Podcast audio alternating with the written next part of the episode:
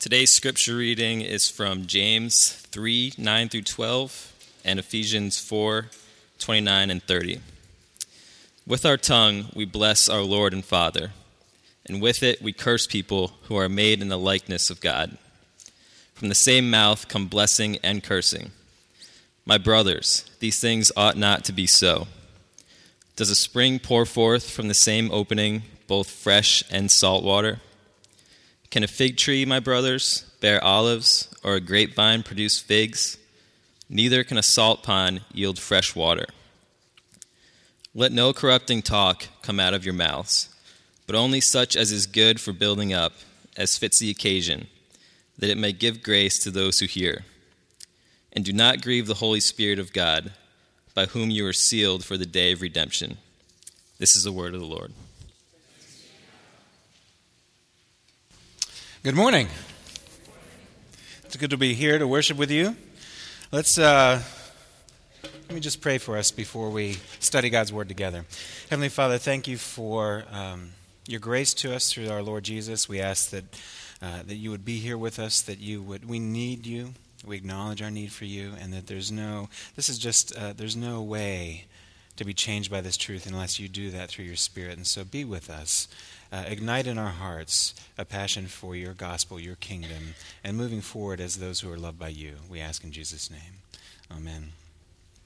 Well, we're in the middle of our series, uh, Relationships, a Mess Worth Making.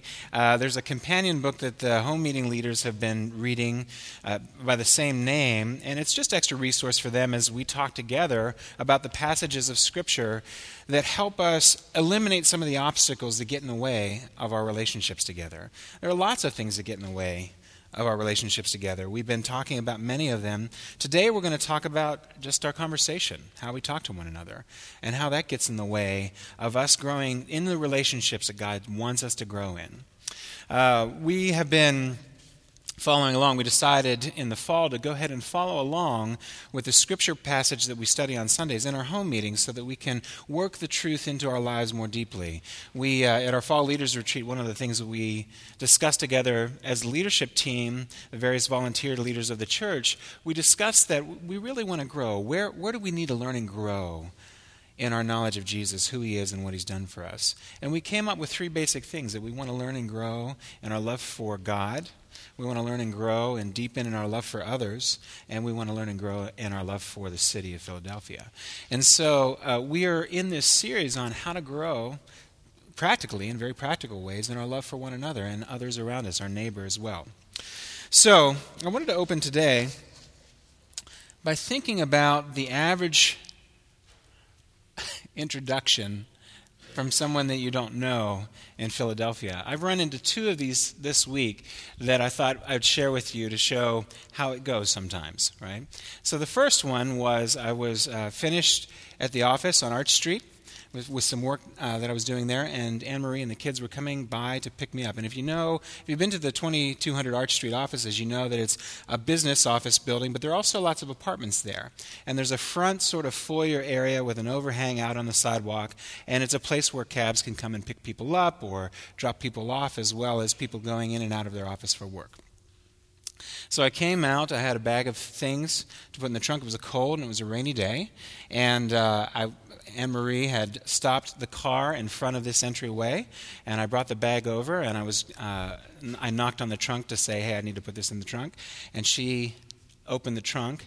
And in the meantime, a guy drives by in his pickup truck, and his his his first introduction of himself to me, and he took energy to do this. He rolled down the window on a cold and rainy day, and he dropped the F bomb coupled with a description of buttocks and, and coupled that in all kinds of creative ways uh, because we were blocking his way. And that was his first introduction of himself to me. So that's one example. Another example was just the other day. We were having our car repaired, and I was at Dunkin' Donuts. And uh, there, this particular Dunkin' Donuts didn't have any cream or sugars out. There were some artificial sweeteners in packets next to stirs on a counter, but there were no, know, like my iced coffee in particular, extra light and very sweet and very sort of sugary. It tastes like ice cream over, you know, in a cup, basically. That's the way I like my iced coffee. So I was, I was confused. They, they just served it to me black. I had asked for it with cream and sugar. It didn't come that way. And so I said, Excuse me, I didn't see any cream or sugar here. Uh, is there, is there cream and sugar? And the person behind the counter didn't have any English skills at all, and, and she didn't know what I meant. And so I was trying to communicate it more simply and uh, show her the you know show her the packets that were artificial sweeteners, not these sugar. You know, and uh, there was a woman who decided to introduce herself to me for the first time. She came up behind me, and she's standing there. and She's tapping her foot, and she's watching this go on. And she said, she yelled at the person behind the counter, He means to say sugar packet. That's what he's trying to say. And took her coffee and walked out. You know? Thought, Thank you for that. this is the way that, uh, that I found that some introductions have been happening in Philadelphia. This is a tendency. What I'm discovering, and, and you'll know this is true in your own home, that there's something wrong with our communication. There's something wrong with the way that we talk to one another. I mean, think about those are just silly examples of people who don't know people showing showing what's going on for them. And uh, but there, we talk to one another. We have similar problems in our own conversations. And so, what I want to talk about today is what is God's agenda for our words? What's God's agenda? And we'll have to look at our agenda and the way that that kind of gets in the way, because again, we're trying to knock down these barriers that get in the way of us building community. And there are plenty of barriers in the way that we talk to one another that get in the way of us having good relationship. So we're going to look at how our words should reflect what God wants, reflect His agenda, and, and the fact that we're His representatives. Because of the gospel, God brings us relationship to Himself, but also in relationship to others. And we become His representatives. And so, our words are always to be other centered rather than self centered. So let's look at three things briefly. We're going to look at our growth in our consideration of others. We're going to look at our growth in our consideration of others' needs.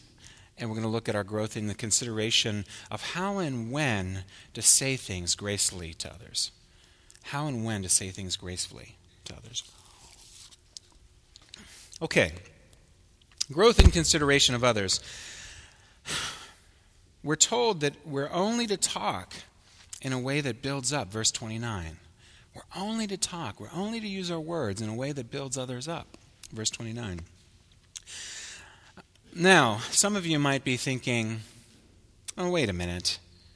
I have to consider myself when I talk, right? I have to consider myself. I have my rights to defend myself, to enforce the line when people are crossing it, to give people what for, to tell him or her what's up. Right?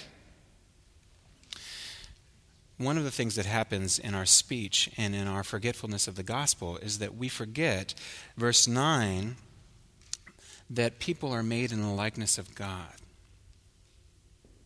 People are made in the likeness of God. You see, even this goes back to creation, right?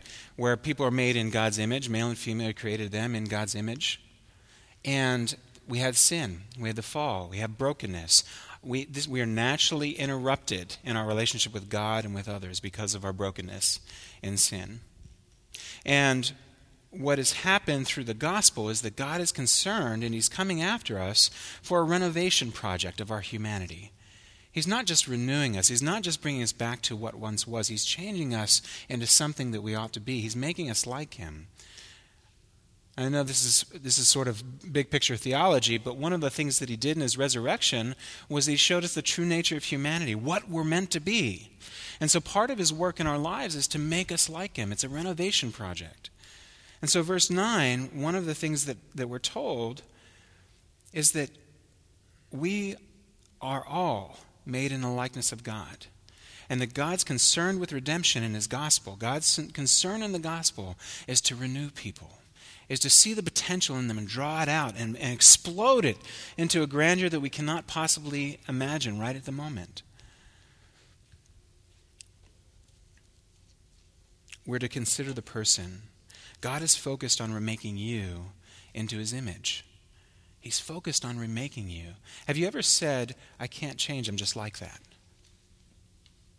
Did you know that's counter to what God is doing in your life? The very essence of the gospel is He is making you like Him. He is changing you. He will change you. He's promised to complete the work that He's begun. He delights in to come in the midst of whatever's going on for you and to renew it, to renovate it, to make it, to transform it, to make it entirely new. So, God is focused on remaking you into his image. And so that means you should speak in a way that builds others up. Because that's true of others as well. Paul says that, that I should never say anything that is not helpful for you, and vice versa.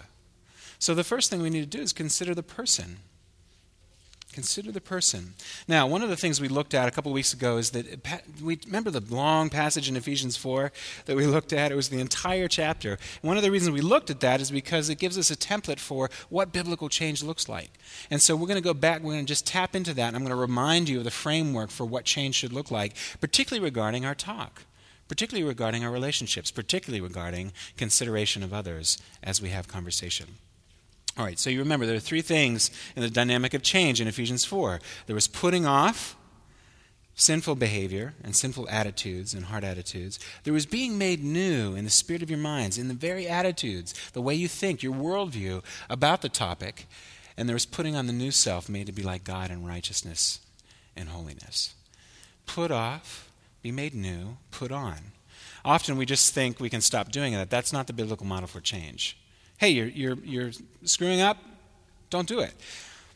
That's what we say, and, the, and that's what culture says, but that's not the biblical model for change. It's not just enough to stop. Your very thinking about it has to be transformed. And it's just not enough to do it inside, you've actually got to translate it to action.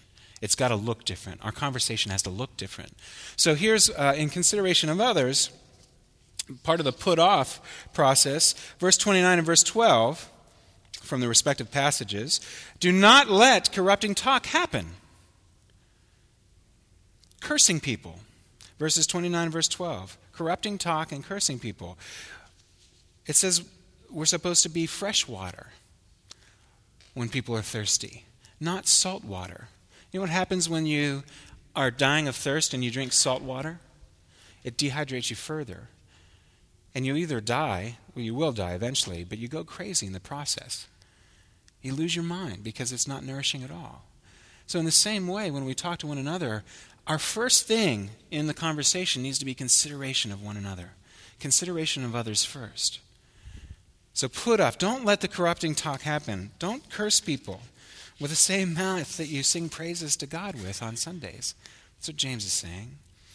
Why? Because verse 30, it grieves the Holy Spirit. The Holy Spirit is working through you because of Christ, if you know Jesus through the gospel, he comes into you and he makes his dwelling. God makes his dwelling inside of you.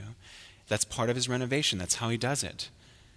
And when you act as though renovation is not the project, is not the way that we intersect with one another's lives, and you use your words in a different way, as though you're trying to tear down instead of build up, when you're not considering that the other person is part of God's renovation project, it, it grieves his spirit. It makes him sad. So, we're to be renewed in our, our worldview and understanding. Verse 9, because people are made in the likeness of God, right? People are made. The, the, the guy in the pickup truck who cursed me out, and the woman at the counter who essentially did the same, although in sort of a passive aggressive way. Uh, they're God's renovation project. Now, I tell you, uh, when I was thinking about communication all week, I was looking at my, the way that I talked all week. This is hard. This is difficult because, in the face of sometimes unjust remarks, you want to you want to step up and, and fight back. What have you done when you do that? When you react that way first, when I react that way first, when we react that way first, we're forgetting the renovation project. We're forgetting to consider others as more important than ourselves, as God has considered us more important than himself, that he was willing to sacrifice himself for us. So we put off, we are renewed in the worldview and understanding, you know, oh, he's not worth a time is not an option for a Christian, or she's not worth a time. This is God's renovation project you're talking about. Be careful. Be made new in the attitude and the way you think about people. And then put on, talk in a way that builds up. Verse 29. You have to see a person's potential. And what happens when we do that? Verse 9 it blesses the Lord our Father by the way that we speak, it blesses him. It gives tribute to his name, his character, who he is, what he's done, what he's doing, that he stands in for you with every cost to himself. He wants you to do the same thing. Okay? So growth in consideration of others, but we also need growth in consideration of others' needs. Verse 29 only talk in a good way that fits the occasion. Only talk in a good way that fits the occasion. What does that mean? Well, some of you say, well, listen, I've got needs. I've got needs, right? And when I talk, my words are shaped about what those needs are. I think that's right. I think that's right. But the problem is because we are also people in need of the renovation project ourselves, is that we turn need, we turn wants and desires into need. We turn wants and desires into need. Remember, we used this example a couple of weeks ago. I need protein to live, right? I might want meat instead of cheese. Um, I might desire filet mignon instead of ground chuck. Now, we get into problem when we say, I need the filet. You see the twist in logic there, the jump, the leap in logic? Now, we do that all the time with what our communication is. But because of the gospel, we can live in a way that does not confuse blessing and cursing, what dehydrates and what quenches thirst. We have a tendency to twist the two corrupting talk, cursing people, not being fresh water, but saying that we are. Saying that we're doing so. Well, I'm, you know, you don't know, and this is, you know, I have a lot of reasons for saying this, and you didn't see them in the way that they were to me. All right. But you're, you're as James says, you're putting out salt water when you're claiming fresh water for yourself. You got to be honest, right? You've got to understand that you have to consider their needs first. consider the needs of others. I should think about what you are struggling with and what you most need as we're talking together. I should think about, and you should think about, when you're talking with other people, what you most struggle with and what you most need when we're talking together. Do you do that? It's so easy in work just to do like the, tran- it's all transactional. Look, even at home, you know, the, the experienced parents in our midst will tell us that it's hard to keep the husband and wife relationship where it should be because the, the household gets on such a schedule with the kids and wrapped around the kids and it becomes functional. And we're in danger of becoming functional rather than identifying with one another's needs. And then we can speak to one another out of that function rather than identifying with the needs uh, of the people that we love the most, let alone the people that we're in disagreement with. My words should always address your true need of the moment. Do you need encouragement? Do you need comfort? Do you need hope? Do you need direction? Do you need wisdom? Do you need courage?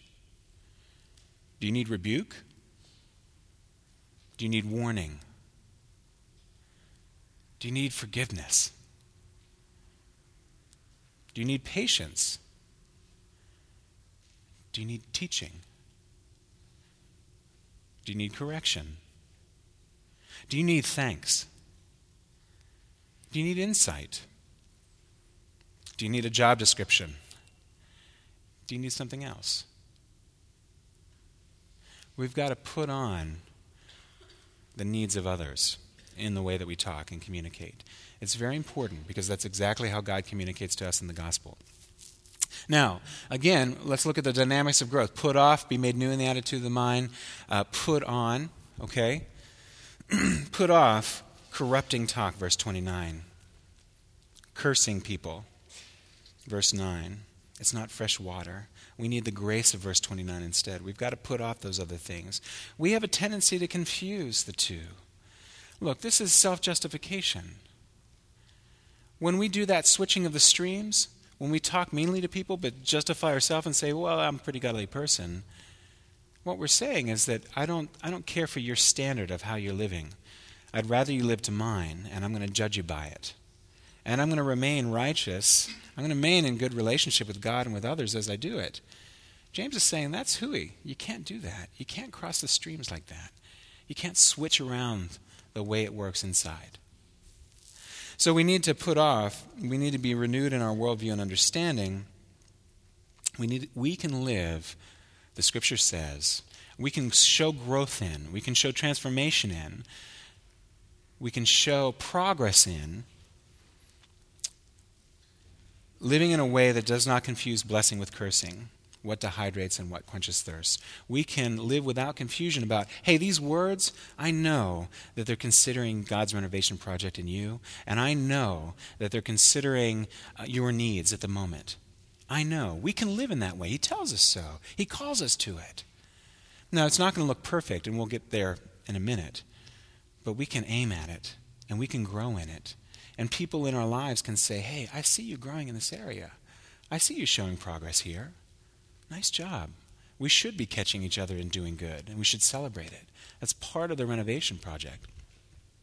And we need to put on, only talk in a way that fits the occasion. Verse 29 fits the occasion. It takes attention to detail to know what fits in a person's life. You know, uh, Ezra, some of you know Ezra, is my son he is still into Legos, especially freestyle Legos, right? So the Big Ben, all kinds of parts. He has the projects he's built. He's got like the Star Wars ship. It's very cool. But he really likes making his own, and he needs attention to detail when he plays this way he just looks at, you know, there are certain bricks that will fit and certain ones that won't. And he's got to go through the thousands of them. Sometimes he dumps them out on a towel, blanket, so that he can collect them up easily enough. And he sorts through and he finds just the right one that he's looking for. And it goes, it's attention to detail, right? That's the kind of attention to detail we're supposed to have with one another's lives. What's fitting for you? What fits the occasion in your life right now? What is it? That means attention to detail. It means I need to know you. We need to know one another. We need to know one another. That takes time, that takes effort, that takes intentionality. It's good. Put on. Talk only in a good way that fits the occasion. All right, so we have growth in considering others. We have growth in considering their needs, but we also have growth in considering the process. Verse 29 only talk in a good way that may give grace to those who hear. now, again, some of us might say something like, I say things when I think of them. I just say them when I think of them. They come to mind and I say them, right? Uh, when the timing's right for me, I speak on the mind, my mind on the spot. I keep short accounts. I say it so I won't forget to say it. Timing's right for you, but is the timing right? Is the manner in which you're delivering it right? Have you considered the occasion? Are you giving grace to those who hear? Why would you do this? Because the grace of our Lord Jesus Christ is to work through your words to others. Remember the renovation project. The grace of the Lord Jesus Christ is to work through your words to others. There's life in that. Through God's words, life came to be. In his renovation project, the words work no differently. We can participate in that. We can participate in his speech of grace and peace and joy and life to one another. It's a noble calling, and we all get the privilege of doing it. We all get the privilege of thinking about how to do it and drawing closer to Him as well as one another in the process. Now, how can we do it? Only talk in a way that, that it may give grace to those who hear. Verse 29 I need to focus on the best way to say what needs to be said. Let me say it again. I need to focus on the best way to say what needs to be said. The manner in which my words are spoken to you, the process of my talking with you uh, needs to benefit you as much as the content of my talking with you. I can say something true, but it might not be the right time to say it. You understand? There might be truth to everything that I'm saying, but it not, might not be the right time to say it. Have you considered, is this the right time? To bless with my words, to give life with my words, to give grace to those who hear. For example, confronting a, a teenager five minutes before she leaves for school is not helpful, even if the content is accurate. Right? Rebuking a friend for an offense in front of others, not helpful. Asking your husband to consider how you hurt him as he is trying to get some sleep at night is not helpful. There are lots of ways that we do timing with our speech that's just unhelpful to one another. And so we've got to put that off. Here's some ways to put it off. Uh, talking in a way that's not graceful, verse 29, towards others. We often hold people to a standard of living up to the law of our own minds, again, which is judgmental legalism, not grace. right? How does this happen? Well, often we have, you ever take some of these tests about how to do things, working style, DISC test, about how your working style is, or Myers Briggs, the, you know, the various ways that you're wired and, and work well with other people or not. And um, so there are, the, there are those kinds of tests, but the, the reality with style in the ways that we do things, because we're good at one thing, we tend to project it on each other. And we say, you should be just as good at this. You know, if you're uh, an introvert and you have extrovert friends, you think that your extrovert friend should be able to read more books quietly alone. You know, and if you're an extrovert and you have an introvert friend, you think that your uh, introvert friend should be more outgoing and not so reclusive, right? That's style projection. It happens with gift projection too. Have you ever met somebody who's really good at sharing the hope that they have in the gospel? I mean, they just strike up a conversation really, really easy, with easily with somebody that they don't know, and they're able to communicate the hope, and the person benefits from it, and they say, "Thank you. Wow, I hadn't thought about it that way. I'm going to look into that." Those kinds of people tend to write books that say, "Here are the ten steps to effective." evangelism, sharing the faith. Here are the 10 steps that you need to follow. The reality is, it has nothing to do with those 10 steps. It has to do with that person is gifted to do that. God has given them gifts. But what we tend to do in our gifts, too, as well as our styles, is we project them on others and say, you should be able to do the same thing. Right?